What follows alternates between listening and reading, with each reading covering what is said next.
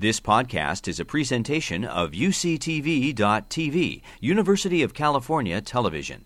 Like what you learn, help others discover UCTV podcasts by leaving a comment or rating in iTunes. So, I'm going to talk about behavior and settlement patterns in coastal Stone Age communities, the evidence from stable isotopes. And I'm talking about this because if we look at the long history of our species, we talk quite a lot about hunting and the role that hunting may have played in human evolution. We talk a bit about gathering plant foods and the importance of that. But we don't talk very much at all about the importance of coastal resources. And there are interesting questions about when people first began to use coastal resources what the implications of this might be. And these questions are interesting because coastal marine areas like this are among the most productive habitats on Earth. And in more recent times, habitats like this have been very important for hunting and gathering populations. Why have they been important? Well, first of all, Coastlines provide abundant, reliable, nutrient rich foods like these shellfish. They also provide marine mammals, which are sometimes washed up on the shore. One doesn't necessarily even need to hunt them. You can collect um, beached animals, and when a large animal like a whale is beached, that provides very large quantities of food indeed. If coastal communities have the right technology, they can catch fish. Coastlines provide a range of uh, stone raw materials and other kinds of raw materials for making artifacts. Coastlines provide routes for dispersal. So one might expect that the line leading to humans would have taken advantage of coastal habitats from early on.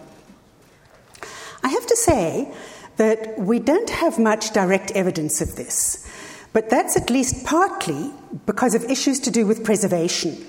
So, over long time scales, coastlines shift, sea levels rise and fall, and so globally, we've got very little archaeology of coastal areas that date to um, the earlier periods of, of human evolution.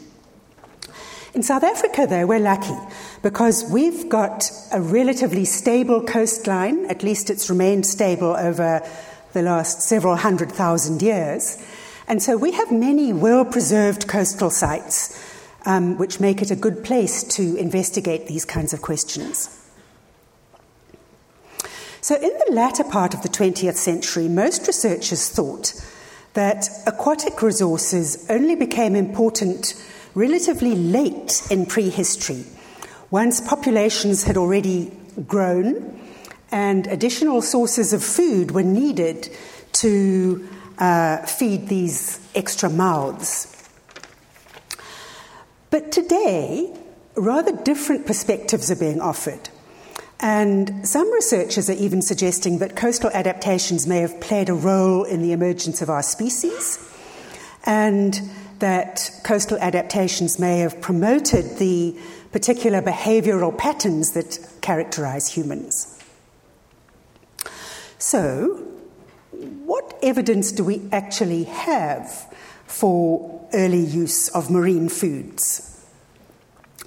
Some of the earliest comes from around the Mediterranean, where at the site of Terra Amata in southern France, We've got shellfish that date to about 300,000 years ago. At Benzu in North Africa, there are shells dating to about 250,000 years ago. And at uh, the cave of Lazaret, also in southern France, uh, slightly younger shells. At Terra Amata, these are associated with Acheulean hand axes. But there are some mm, disagreements amongst archaeologists as to the dating of some of these sites, as to what these shells are actually doing there. Are they really food remains?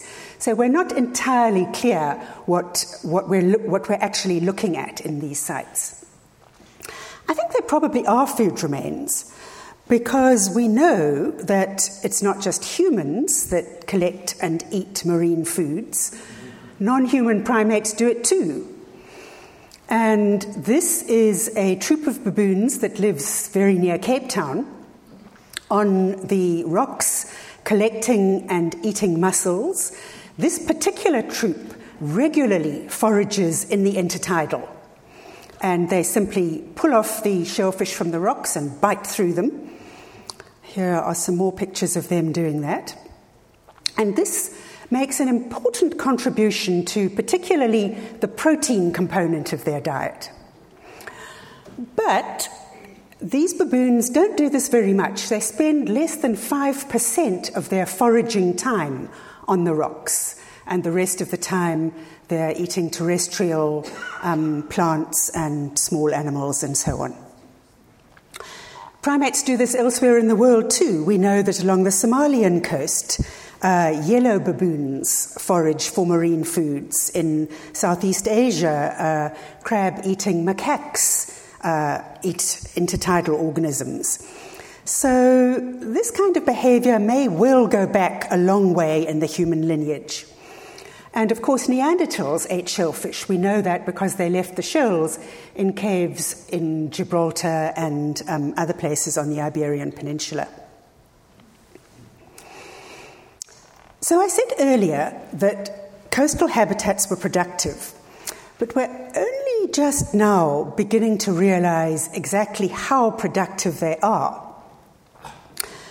These are some photographs that were taken as part of a research project in South Africa, where the researchers are working with local communities who collect shellfish to feed themselves. These are um, relatively um, impoverished rural communities, and they collect shellfish as part of, part of their, their diet. And the researchers were looking at how long it takes, how much effort it takes to get a reasonable return in terms of the quantity of food gathered. And the results, I think, are astonishing. So, on average, these collectors can get almost 1,500 kilocalories an hour by collecting shellfish. And under optimal conditions, so optimal conditions are spring low tide when the seas are calm, they can collect 3,400 kilocalories an hour. And if you think that a mm, sort of uh, medium sized, moderately active person needs about 2,000 kilocalories a day, this is very productive foraging. And it's not hard. It's certainly a lot easier than trying to hunt down and kill large game animals. So, coastal food resources are rewarding, they're abundant, but they are spatially restricted. They're restricted to the coast, the sort of linear um, uh, edge of the, of the land masses. And so some researchers are starting to explore the idea that perhaps foraging in a landscape like this, where the human groups would have been uh, sort of aggregated together, might have perhaps promoted the high levels of social interaction that are characteristic of our species. Here are some images of the site of Pinnacle Point, which is arrowed in the small map on the bottom left there. Pinnacle Point has become famous for the evidence that it preserves of marine foods at 164,000 years ago. So the lower image here, that kind of bank of material on the left, is a consolidated deposit that has a lot of shells in it, it has a lot of stone artifacts in it, and it's cemented to the wall of the cave. It dates back to about 164,000 years ago, so we're now back sort of early ish in the period of uh, what some people uh, call modern humans. The question is, though, what role did shellfish play in people's diets at this time? So, were the people who lived in this cave collecting shellfish just occasionally, like the baboons do? Or were they focusing on these marine foods like more recent coastal hunter gatherer populations do? Here are a couple of sites from the same part of the world that date to the last 12, perhaps even more recent than that, the last several thousand years. And you can see that those are huge shell middens. In the upper photograph, all of that grey area that you're looking at on the ground there, all of that is shell. That's hundreds of thousands of shells. The, on the bottom image, you can see very densely packed shell middens. And this is typical of the kinds of sites that we see in more recent time periods. In older time periods, many of the sites don't look as dense as this, don't seem to preserve this kind of evidence of intensive use of marine food. But it's often unclear whether that's because people were doing something different further back in the past, or perhaps whether the evidence is just often not so well preserved. So, in order to answer that question, in order to answer the question of how intensively were people back a hundred plus thousand years ago focusing on marine foods, we might turn to a different way of investigating this question. And that is the kind of thing that I um, do a lot of, which is to measure the stable isotopes in the bones and the teeth of consumers in order to try to assess what they were eating. So, the way this works is that we measure the ratios of carbon 13 to carbon 12, nitrogen 15 to nitrogen 14. And those, um, the two isotopes in the pair, the heavier and the lighter isotope, progress at slightly different rates through the reactions that make up the global carbon and nitrogen cycles. And that happens somewhat differently on land and in the sea. So we can measure these isotope ratios in the bones of consumers, including humans, and assess more or less whether they were heavily dependent on marine foods or heavily dependent on terrestrial foods. And these pictures were taken in our lab in Cape Town. So we've done a lot of work like this on more recent coastal populations because we've got a lot more evidence from more recent times. And it makes sense, I think, to use that more recent evidence that we can interrogate more closely and then try to see whether we can reflect back on earlier time periods. So here are the results of some work that's been done um, on communities, coastal communities dating to the last few thousand years. And we have skeletons of people who died and were buried in the area marked by the yellow ellipse.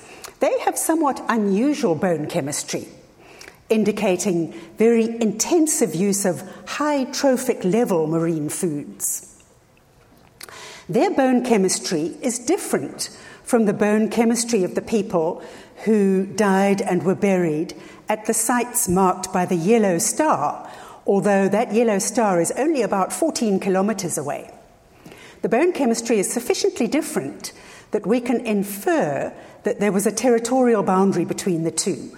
Those two groups were separate because we see different chemical signatures in their bones reflecting diet over many years, probably several decades of their lives.